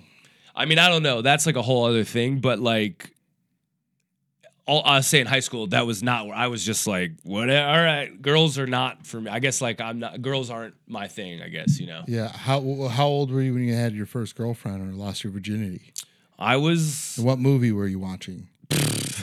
I was well I had like a girlfriend pretty early on freshman year of college Uh, oh, okay. so like it was like 18 um, when I had my first girlfriend, but that was short lived, and we actually didn't have sex. We just kind of hooked up, and I didn't. I don't think I lost my virginity till I was like late nineteen or almost twenty. Like it was definitely like a sex was like a weird thing for me for a while. I was just like, I just don't know if I can do this, and I was, Yeah. you know, whatever. But, uh, but then it's also funny because uh, when you're 20 or when you're in those early ages, you build it up, and now you know you, you you've been fucking for Right. almost two decades. You're like, yeah, sex. It It's a thing. what it is. I mean, it's great, but it's just like you used to just. It used to be the thing. You were just like, I have to have sex. I'm like, Yeah, the I driving force of everything was you, that. and like any party you went to, like now if I go to a party and there are women there, like I'm just like I'm here to do my own thing. I don't give a shit. I'm not. ta- I don't really like, talk to women. Like not like not like at all. But like I don't really pursue women that way. I don't. Yeah. I don't really try to. If it happens, it happens. But like I've never done the dating apps. I've never like really, I did them. I had a girlfriend in Portland for a couple years, and then right, those apps were becoming big. So when we broke up, I got on them for like a, a month. I did went on two dates. The dates were horrible, and I just deleted them, and I've never done them since. Hmm. And that was eight years ago. wow. And yeah, I don't know. I just like meeting people in real life. I don't really want it to be contrived. I don't want it to be forced. So I have no. So I'll. I I just kind of removed myself from that. If it happens, it happens. I kind of just am like, if you show enough interest, then I guess we'll talk. Right. But if not, like I'm not probably gonna go up to a gal and just be like, hey, I think you're cute or whatever. I just don't. That's just not my game. yeah, I, I was never that guy. Yeah. I and I don't know. Like I also met my wife like right before those apps were like uh, socially acceptable again or like oh yeah, yeah, yeah. because there was like a you know there was like a stigmatism about it. Yeah, it was kind of weird for, for creeps almost. Yeah, and then It's kind of seen as like an extension of like going on Craigslist and finding a date. right. Yeah, and just then like, oh, you have a you use the internet to find women, like it's It- that, yeah. And then it just became like now it's thing. like that's how you meet people. I know, And- but I don't. I don't know. I mean, I'm glad you know, you obviously hear about people who make it work, but honestly, for me, it's probably I'm also like lazy, and I just remember the that one month I had it. Like you'd get the matches, and then you would talk, and they would ho- hardly ever go anywhere, and I was just like, God, this is a lot of work yeah to like try to meet some. Like I don't know, and it's like, what are the odds that I really do end up liking this person? So I don't know. I- seems exhausting personally. Like People if- do it in New York. Like in New York, it's like a religion. Like Mhm. because like it's so hard to meet people and there's everybody's so busy that like yeah I, I mean people are working those apps but I don't know it, I don't yeah, it's like how you don't.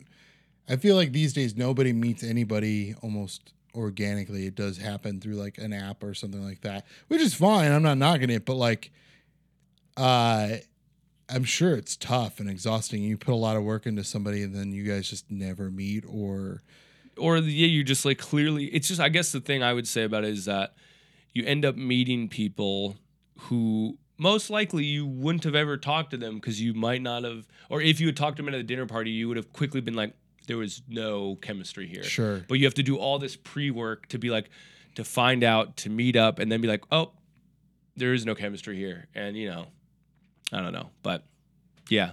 So anyways high school sucked. Yeah. I, I applaud you for actually picking a uh, a group of people that you were like associated with, because most people are like, you know, I was friends with a little bit of everybody. I was like, and I'm like, no, you weren't. You knew Yeah. like one person from like one group of people, and then you just assumed you were also inundated into that group of people. well you could tell pretty clearly at my high school what group you were a part of like it, mm. it- like there was a physical location in the building on the second floor overlooking the big common lunch area there was a, a part of the balcony that the cool popular kids hung out at and it would have been weird if I kind of saddled up there. Like it was just like, what is Jake doing here? Like it would have been obvious what I was trying to do. Right. And it was weird because I remember going into ninth grade, you know, when you're starting to meet all these people, you're kind of trying to be friendly to everybody in a way because, Sure.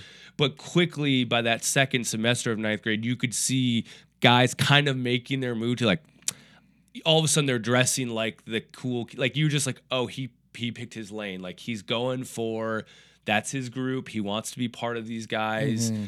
He and you know it's like he doesn't seem any cooler than anybody else, but he's all of a sudden like oh, look at his clothes are nicer. He's dressed. He's doing his hair a certain way. Right. Like you just were like, oh, he. And I was like a scrubby kid. I wore the same hoodie to high school every day. I was just a fucking like, you know, whatever, garbage patch kid. I guess I don't know. Like it was just not for me. But yeah, it was pretty clear where you belonged and where it was just like, oh, I'm I'm not gonna fucking bother with these guys. Yeah, I was kind of a part of the old like punk rock skateboarding kids by almost proxy because that's all I did was skateboard. Yeah. like because it's the only like physical real activity I could do, eh, especially after twelve. Like And like that's probably how you met kids is skateboarding. You yeah. were a homeschool kid. Like Yeah. that's like where you probably were able to find kids to hang out with. I imagine. Yeah, and I was like, I was the weird kid that would just show up. Like I would just because I was invited to something, I'd sometimes just show up to those things, but no one really knew how they knew me yeah. because they didn't go to school with me. Yeah. Like I was just around yeah. one day. You're just that weird kid. yeah, I was like, oh, it's it's Gheramy. He's Yeah. here. Like, Yeah, okay. So, eh, which was kind of nice because I can kind of, I always stuck to the punk kids, the punk skater guys or whatever. Yeah. So that was like my, or like the stoners or whatever. That was kind of who I hung around. Uh, but I was able to leave if I ever felt like uncomfortable or Yeah, peer true. pressured or anything. And I didn't have to deal with them on Monday. So fuck them. Like, yeah, yeah, yeah. I'll just leave. Yeah. you know, like that's cool. I was comfortable just being alone. Yeah, yeah, yeah. So that that's was a good skill to have as a comic.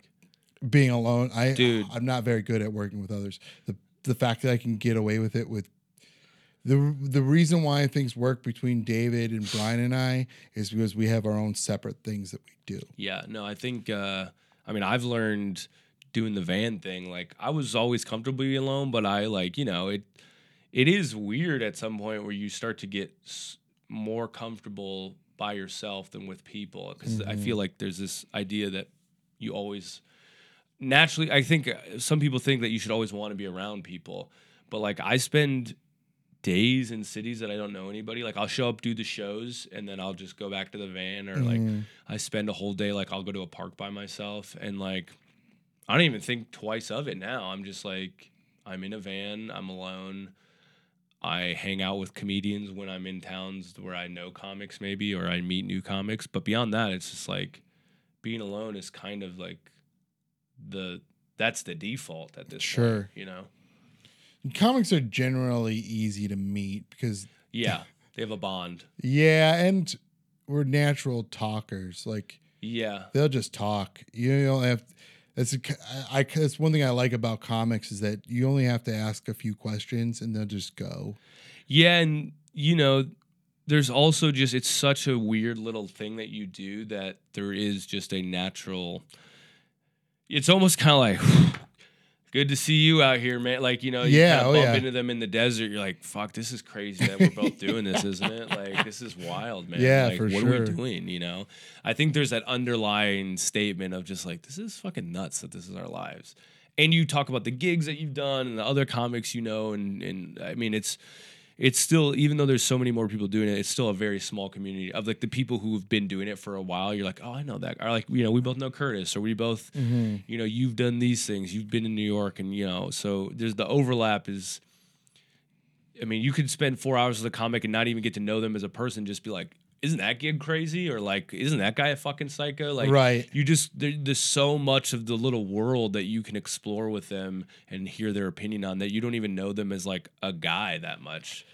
Yeah, there's a lot of there's a lot of comments like that. There's you know people I've known for five six years and and I never knew they had siblings where they grew up. Right, right, right. like so it's been that's one benefit of this podcast. It's been it's nice being able to get to know the people that I've or really get to know somebody that I've known for several years. Yeah, totally. So, um, I had one. Oh, what draw you to com? Like, what got you into comedy? Because it seemed like you know, you kind of ro- you rolled with like the more like athletic types.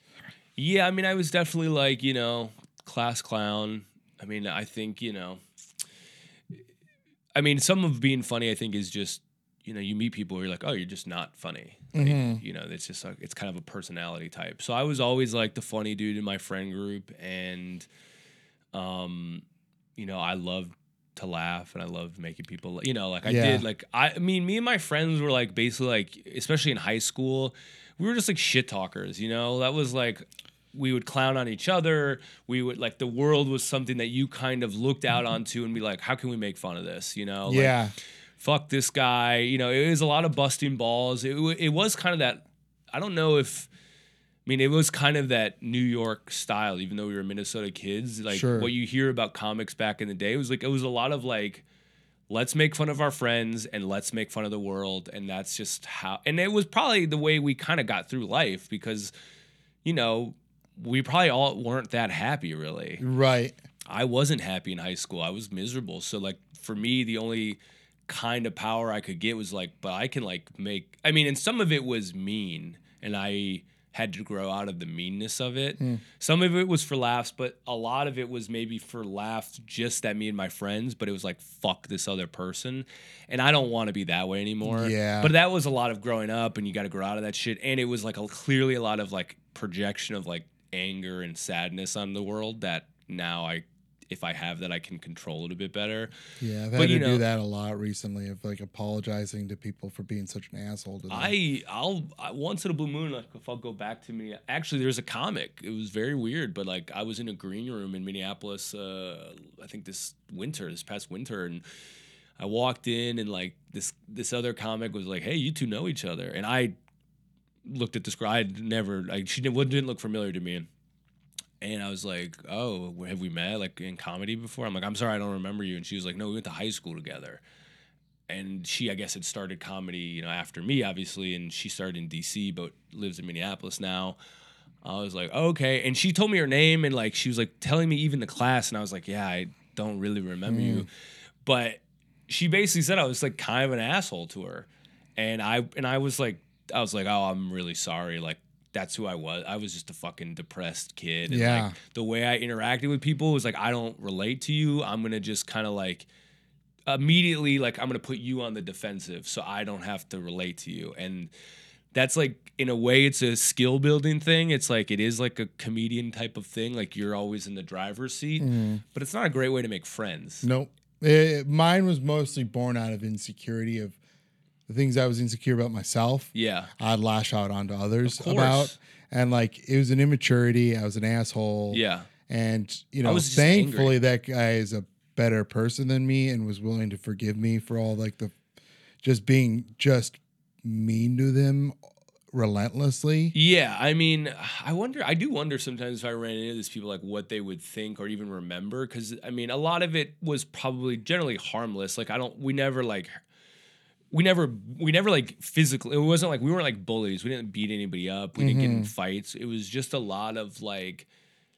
You're either with us or against us, man. And like we had a small little crew that was clearly against the world in that way Yeah. of just like fuck, fuck these popular kids, fuck you know. And it was just Yeah, like and you guys were all in different we were in different schools, so yeah, like we would like, we would bike around a lot and just like get in the little dumb jawing matches. So You know, yeah, that was probably your training ground for comedy because you're not around each other all the time. So you have all this like pent up like bits or things Yeah. you're excited to tell them Yeah, about. yeah. You know, like or things you know, like, oh, I'll bring this up and we can riff on this for a while. totally. And it was just like, yeah, just we just fucking like wanted to make each other laugh and like, but we just did it in kind of like an aggressive way. right. but I wasn't. um I was not like a stand-up comedy nerd. Like I know a lot of. I met a, obviously a ton of comics over the years who like they knew they saw David Letterman at eight and were like, I'm gonna be a comedian. And I never had that. I mean, I started when I was almost 26, so it wasn't like late, late, but it's not early. I mean, when you're four years in and you're already 30, like you feel old, kind of. See, I didn't start until I was 30. Okay, yeah. So, So- we kind of started. We started on, you know, Well, I mean, I guess I dabbled a little bit, but I didn't really. I'm an idiot, and I didn't know that Cleveland even had a comedy scene. So, growing up, you know, I was born in Los Angeles, like a family in New York. Um, so, when, the first time I saw comedy was in New York, yeah, and I honestly, I in my mind, Dave Attell was on the show, but I couldn't honestly tell you f- as a fact that he was really on it. Right. But it was at the Comedy Cellar, and that was it. I went once, and then every time I went, you know, in Cleveland, all the names on the marquees are either guys from L.A. Or New New York. or New Yeah. York. So I didn't know like you could be a comedian in Cleveland. Sure. And I didn't know there was a comedy scene in Cleveland until I was older. So like, you know, I assumed like, oh, I have to move to New if I want to be do comedy, I had to have to move to New York Yeah, or Los yeah. Angeles. So for the longest time I was like, well, and Cleveland's a music town, so I just played in bands. I just assumed that's, you know, that was the form of entertainment. So Sure. yeah, when I found out that there was an like a friend of mine got in, he started doing stand up, and he was doing open mics at uh, a place called Lakewood Village Tavern, and like he signed me up for that, and then I maybe got a chuckle at the last thing I said, maybe, Yeah. but I, I didn't care. I was hooked. Yeah, no, I mean, yeah, I, it wasn't like a thing that I, I had a few like things I had watched or like albums I'd listened to, and like I liked it when I saw it, but it wasn't something I really sought out. Mhm. Um, and then, uh, I when I I was traveling abroad, like I I I was I spent a year between Central and South America. And I remember I was like alone in this like hostel or whatever, just kind of this weird little border town between I think it was Colombia and Ecuador, I believe, or maybe it was Ecuador, Peru, but I just somehow found like clips of Bill Burr and was like watching him and I was just like cuz I was there wasn't like any really tourists there. I just it was just a place you had to s- stay because the border was closed at night. So I was just like sleeping there to cross the border the next morning. So there wasn't like young people or whatever. So I was just like, all right. And I, I don't even know how I found him. I just was like, found these clips on YouTube. I had a little iPod Touch that they had Wi Fi there, I guess. And I was just watching. Him. I was fucking just like crying, laughing. And then I started to listen to like comedian podcasts on that trip. I Like was like, WTF or I started listening to Pete Holmes's. I started listening to Bill Burr's podcast, and I, you know, I was more just like, wow, these guys are like interesting dudes, because that was like the early days where they would like talk about their process. Like it was just kind Sure. of as an outsider, I was like, oh, it's cool to like hear them talk about how they make a bid or like um like what life on the road. Like it was just kind of like ah, and then. I was like, maybe I want to try stand up. Like, I don't even think I was like, I want to be a comedian. I was like, I should like try, you know, especially when you're traveling, you're like very open to ideas. I was like, when I get back to the US, I'm gonna like bucket list. I'll do a comedy open mic. And I knew I had a friend in Minneapolis. She, I went to college with her, and she was doing comedy in Minnesota. And I was like, hey, like when I get back, will you like show me how to do like an open mic? Will you like take me to one? She's like, Mhm. sure. And she told me to like start writing down little ideas for jokes. So while I was traveling, I just had a little notebook. And so I got back and I hit her up and she was like, all right, cool. So like come sign up at the Acme open mic, which is like the main club in Minneapolis. wow. And I I had like I didn't even know really what an open mic was. Like I had never been to a live comedy show. The I went to an open mic. The first open mic I even saw was like a week before I did one. I was visiting my aunt in Michigan, and I was like, Mhm. "Hey, I think I'm gonna try comedy." And I saw there was like an open mic at the local club. Can we go? And so her and I just went to watch, and I was like, "Oh, all right." It's a bunch of guys. They do these short little things, and Mhm. so that was my first time seeing live comedy. Wow. And then the next week, I went down to Acme. I signed up. I got on. I was in the top like four comics. They give you three minutes. I ate shit. But yeah, I had the same thing. I was just like, holy shit, I just want to do that again. Like, Yeah. I immediately knew I just had that hook and I was like, oh my God, I can't wait to. And I and I was bad. I mean, I, I wasn't like, oh, and I was good. Like I was just like, I sucked. It went didn't go well. But just that rush of being there kind of got me. Yeah. And then I just started doing it. Like it just kind of became the thing I did. Like I did it for a few, like a month in Minneapolis, and I moved out to Portland, kind of unrelated to comedy.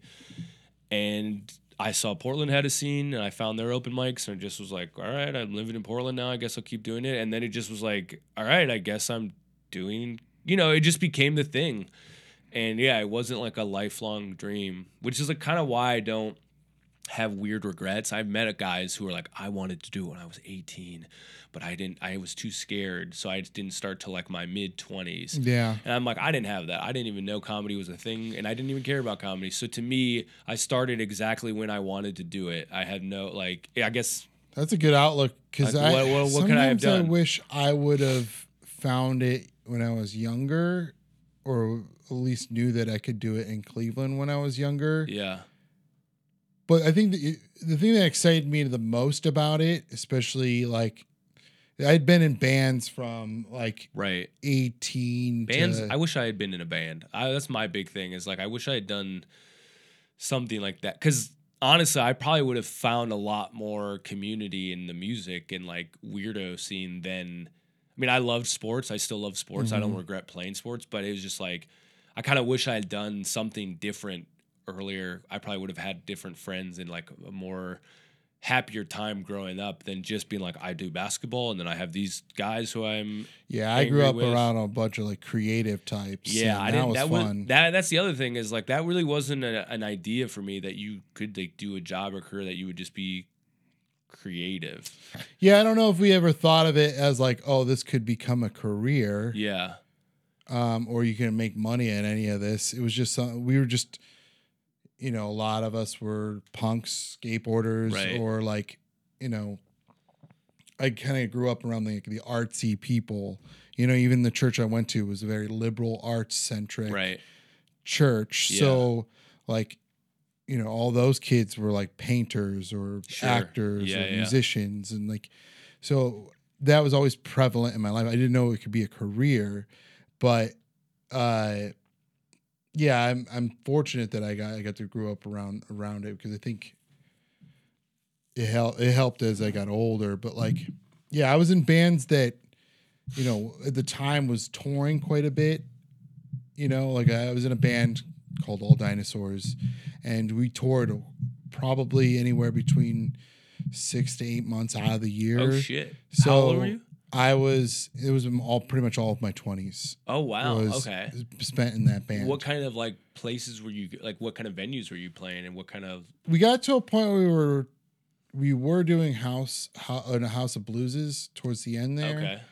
and i honestly was more miserable doing a house of blues shows than i was Yeah. doing like the punk diy shows that we were doing earlier on i mean it's not as easy of a life and the money was nowhere near what we were making at house of blueses but Of course. it was a lot more fun and it was a lot more intimate Yeah. but I think that what made me excited about doing comedy was like I was really my first set was terrible. And like I said, I maybe got a chuckle, but I was afraid to get up on stage. Yeah. And that's what excited me. Of course. Yeah.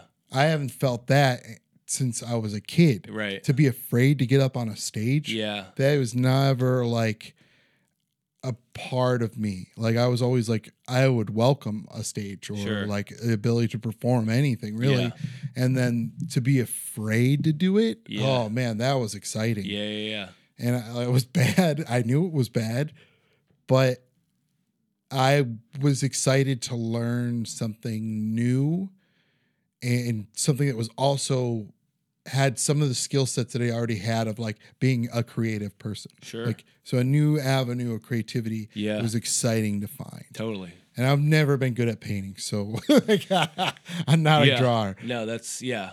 It's a fun. It's a weird life, but it's a it's a fun life. I mean, it is like, you know, because you meet people who are like you. It's good to get out of it sometimes, where somebody outside of it will tell you like, "That's so cool that you do that," because a lot of time you're just in your own fucking Yeah. headspace. But Or you're just wrapped up in the um yeah, the day to day, the politics yeah, of it. all of that shit that really takes the fun out of it. But Right. yeah, but it is good to have an outside perspective on it. That's yeah, that was the the the real drawing factors. I was like, oh, I'm terrified of this. Yeah. And I don't have any of those things or resources available to me anymore to make this less scary. Because there's even a couple people who say just like, "Oh, you're a musician. Why don't you like play a ukulele while you're up there?" No one plays the ukulele, but I'm like, no. In my mind, I'm like, that's the coward's way out for me. Like, Oh, I know yeah. I can play an instrument Right, right. and communicate Sure. while playing an instrument, but having that little like um It would be like a crutch. yeah exactly that fail safe is like yeah. Is it would it, yeah it wouldn't have worked for me or I would have been I would have felt cheap about it. No, I get that. Yeah. I It's the I- rawest form when it's just you. yeah, and it's, you I like the fact that you can fail at it. I think that's another Yeah. music is a you can fail at music, but it really It's a lot harder because it's people. a lot harder. Well, no, I mean, you know, music. a lot harder to fail in music. It's not rude to talk while the band is playing. right, right, right. It's not rude. Like the band is not demanding that you be of basically silent and kind of like a stone where you just don't move and just kind of like laugh when you need to laugh. But yeah, Mhm. music is be attentive. yeah, music is just straight up like yeah, kind of dance. Have you know if we're a band that is kind of cool to talk while we're playing, like that's cool. You know, there's just more experiences allowed at a concert than at a comedy show. Mhm. Yeah, Yeah, and we were like a, we were like a weird, like we weren't punk enough to be punk, but we weren't metal enough to be metal. So we Mm. were like in this weird middle ground. So every time we played shows with metal bands, we were the weird punk band. But I liked that we did things that way because we could be a part of both scenes and it not be weird. that's cool. and it was yeah it was fun like it was i'm glad that we kind of didn't pigeonhole ourselves Yeah, and but again like what you're saying like being on the road and being like and then having like oh you're open to different and new experiences like it kind of had the same thing where it's like okay like i was excited to go see people that we've we've been in that city before we've Mhm. met friends yeah, and I'm excited to see them again and like riff on these things that we've Sure. you know established as a friend Of course. earlier the Yeah. last time I was there. Yeah. And from what I could remember, it was like I was drinking a lot and doing a lot of drugs during that time, but so what I could piece together right, like right. so That's funny. and then I still, you know, I still keep in touch with a lot of them. So it would be now that I'm a comedian, that's the other thing. Like, it's I'm excited now to have another excuse to come out to Yeah, their city totally. and, see them again. Yeah, especially I, especially in Montreal. I can't wait to get back to Montreal. nice. I uh, f- friends like there was a band that we toured with. They were called Trigger Effect, and um, just the greatest group of guys. Very funny people. Um, and um, they they all live in Montreal, so I'm excited to get back there. I'm I'm I might just go there to go there, but I am been trying to like find places to hit up in Sure. Montreal and go see my friends Yeah. out there.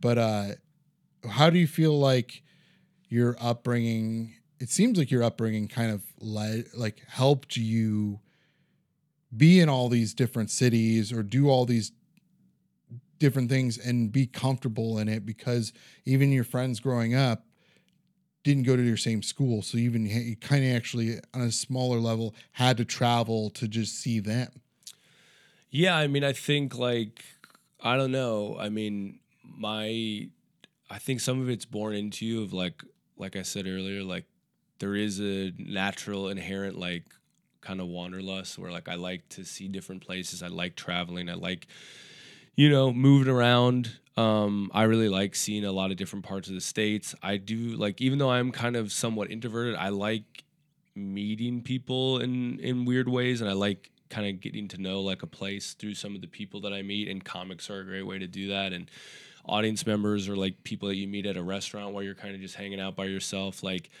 I like all that and my parents are like they're supportive like I mean I'm I don't know how stoked they are that I like live in a van and do this but they are the type of people who are genuinely like it's your life Mm.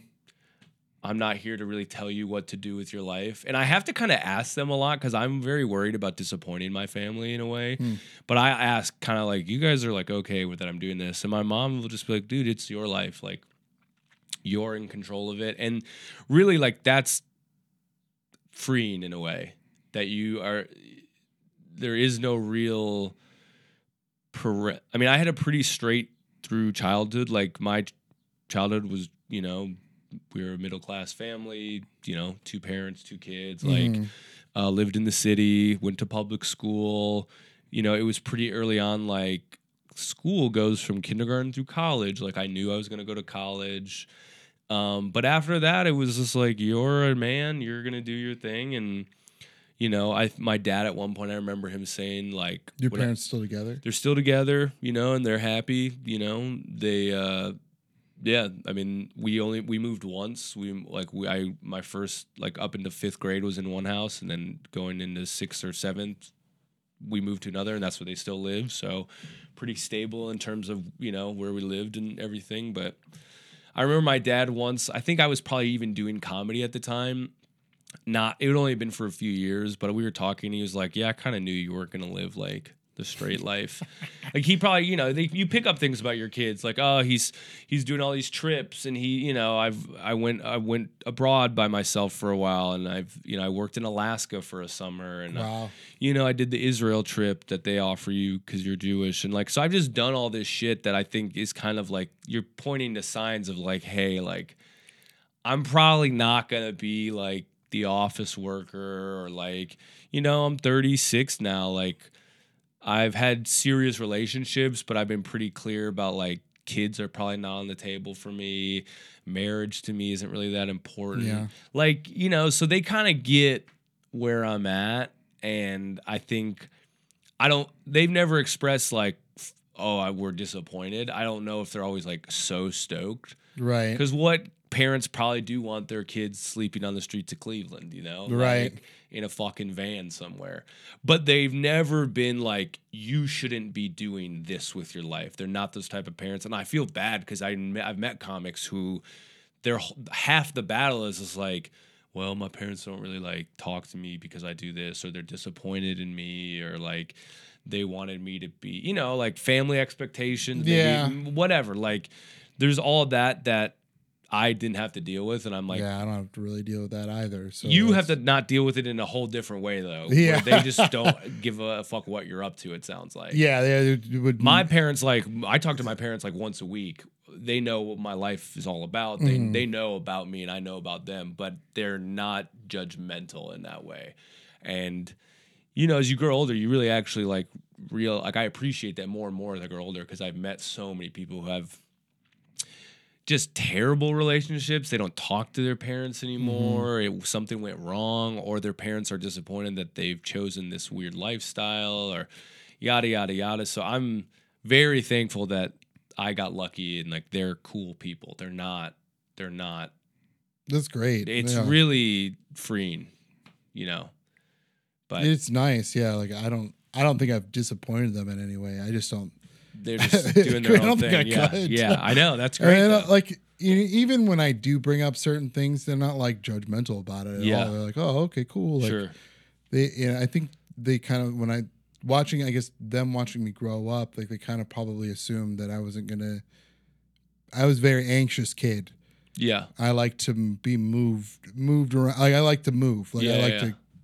I have to be doing something. Sure. So I think they kind of saw it. Like I, I, I guess I never moved out of Cleveland permanently, but I also there was a, a long period of my life where I didn't spend a lot of time in Cleveland. Yeah. So I got I moved around quite a bit. Yeah.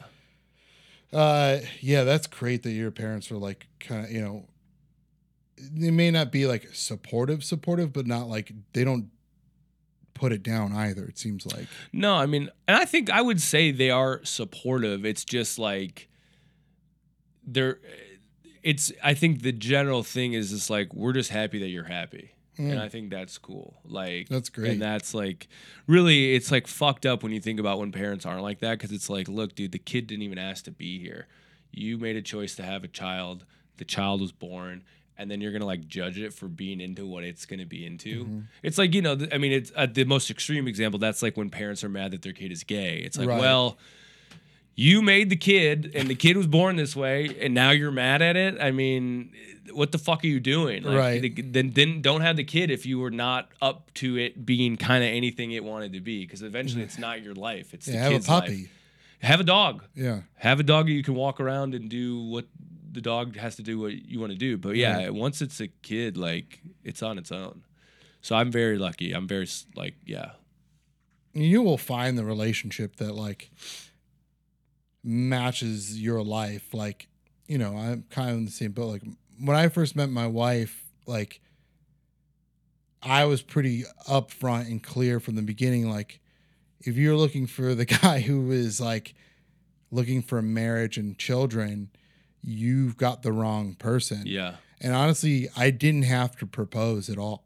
Yeah. I there was no ultimatum. There was nothing like nobody was pushing me into like proposing to her Right. in any way. It just popped in my head one day that like, oh, I want to do this. Yeah.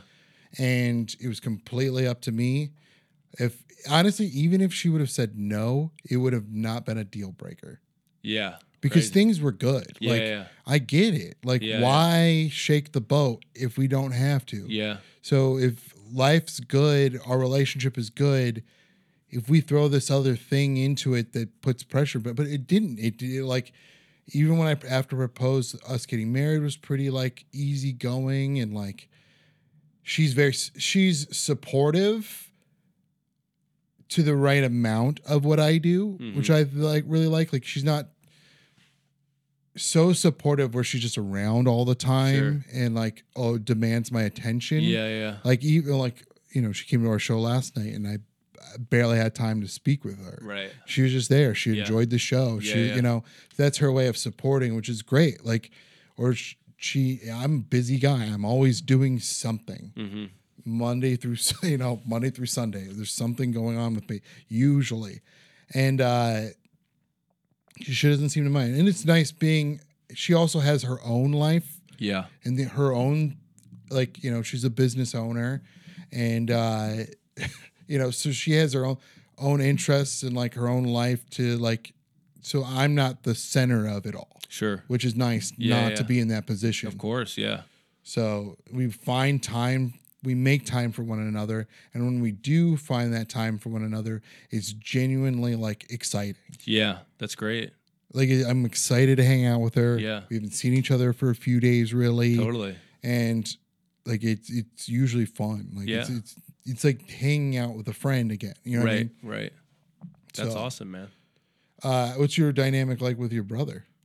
You guys get along well or Yeah, we're. I mean, we're not like uh, we don't like we're not really like call each other up kind of brothers. Mm. Um, we text once in a while, I guess. Um, we're different people, kind of in a way, um, but yeah, I, I. It's like we're not like homies, really. That like my You know, brother and I the same way. yeah, like we like like when we're together, like we like doing shit together, you know, like when I'm in town and whatever. But yeah, like it's not like I don't like check in with him. I'm not like, hey man, how's life? You know, it's kind of like we see each other when we when I'm you know home, and Yeah. that's like you know Yeah, my brother and I are very similar in that fashion. Like, also too, like, I don't know. We have a limit. sure, of course, Yeah, we have a limit to how much we can hang out. Otherwise, we get into fights. We argue. Yeah, I think we're like We're- that in a way. Very different, but we want to be cordial. We Yeah. want to be friendly towards one another, but we know there's it only goes so far. Yeah, no, I get So- that. We're kind of like that too. The text once in a while, yeah, sure. Yeah. Um, I had one other question about. Oh, what was your parents what, like? What, what like what is your parents' background in like, or what do they do for a living, or My mom uh, was a social worker for 45 years. Mm. That's where they. My dad was briefly in social services when they met. They they both worked in the food stamp office. wow, Um, so they met there. But then my dad went on and he he was a writer for. He's kind of like a financial writer. Like he worked for a couple financial companies doing like their internal like marketing writing, and then he's worked for himself as like freelance financial writer for the last. 20-ish years. wow? Yeah. So yeah, That's he yeah. Um I mean, yeah. coming from the social worker thing, they're probably just excited that you're not like a drug addict. Yeah, know? I guess that's true. I mean, yeah, my mom did a ton of stuff. She did food stamps. She ended up kind of helping like elderly people stay in their homes. Um and yeah, I mean, it's a good career. I mean, n- now I think I was doing some material on it this weekend, but now they they both picked up like part-time jobs as Costco sample handler people. They give out samples at Costco two or three days a week at uh, the local Costco in Minneapolis. But so that's kind of weird that they're like, my mom retired and then like I think got kind of bored with retirement and then was just like, I need something to do. So they picked up this job. Uh, but yeah, and my dad still does some writing. You know, and I think his business is definitely slowing down, so he's doing a little bit of this. But uh, yeah, they you know, you know, career people. You know, worked worked hard. My mom, you know, my mom had that that social the social work job was a union job, so we had good health care through that. You know, it's like I saw That's the awesome. I saw the importance of like a good union early on because it was like, yeah, it got my dad and me and my brother a good health care and it's crazy that that shit isn't for everybody but uh but yeah so you know did that and uh now they're kind of you know i guess semi-retired in a way uh living in minnesota and doing their thing Nice. yeah Cool. Thank you so much again for doing this. For It's sure, dude. It's been nice getting to know you. yeah we yeah we met under some strange circumstances, but it and then we like seem to keep in touch. You know what I mean? yeah once in a while you know i mean that's comics do that i feel like it's just kind of like it's such a weird little world that you know like uh, when the thing when i was like gonna be at hilarities and then it dropped or whatever i was like well i know Gheramy he's in cleveland and i Yeah. knew I had seen that you were running these shows and like um but yeah i mean i just feel like especially when you're doing a lot of road work the network of people you're kind of constantly like checking in on is like pretty big. Like I have guys when I'm doing these long drives that I'll just be like, I'll just call them. I'll be like, hey man, I'm I'm doing five hours today. Like, like let's talk. And then Mhm. so it, it's it kills an hour, you know, rather than just listening to another podcast or more music. Like you're just like, all right, I need like I want to talk to you. I want to, and then you know, you I like to know like, oh, you're doing like, right when you rolled up, I was talking to a guy and he was like, I'm doing six hours today. And I, he's like going from fucking Iowa to Denver, and I was like, all right. So we talked for like 45 minutes before you showed up, and it's just good to kind of see like where people are at, what shows they're doing. It's like, you know, it's fucking gossip too. You're like, oh, what was that show like? I was thinking about hitting that guy up. Oh, it's bullshit, or the pay is good. You know, Yeah. It's like it's it's this kind of just weird, and I feel like I've kind of entered the ranks of like guys who do the road a lot. You know, Yeah. especially in the van thing. Like I've just met so many guys when I'm in the van. I'm like, oh, you do all these types of shows, and I have friends now who I've only met them in person like twice, but I talk to them or I like message them a lot to like, where you at? Oh, that's cool that you're doing this, you know? So yeah, it's a whole little community. And I'm sure, I think that's a- just for comics. That's just how we have to be.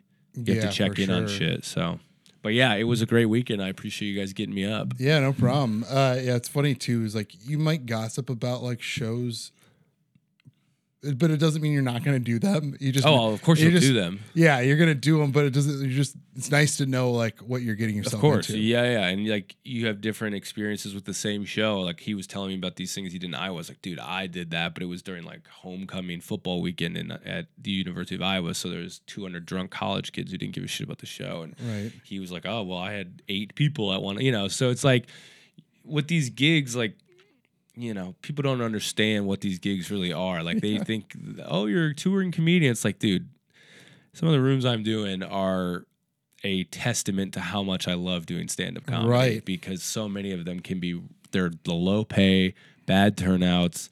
You're sleeping on some guy's fucking stiff couch, you know, like it's not the greatest thing all the time. So, you know, but it is cool to meet guys like who are doing that lifestyle where they kind of really understand like, oh yeah, like this is what touring look from because you know people see touring comics do these arena tours where they got a bus they're staying in five star hotels they get a they have their trainer with them. It's like no no no dude like i'm eating off food stamps when i'm in town you know? I'm Mhm. fucking i'm i'm eat, trying to eat like every comic knows this like oh you get a meal? All right. I'm like not gonna eat dinner because i'm gonna get a club meal. Like it's just it's just a whole litany of things that like the very few people in life know about. So it's nice to be able to check in with those guys and be like, yeah. how are you doing out there? Because it's kind of as much as I like being alone, it is a weird lifestyle, and it is nice to relate to other people about it. or not have to like explain it away. Yeah, yeah, and you're like, oh, sorry, I didn't, you know, like, oh, you know, that question of like, how much money do you make? You're like, ah, dude, I.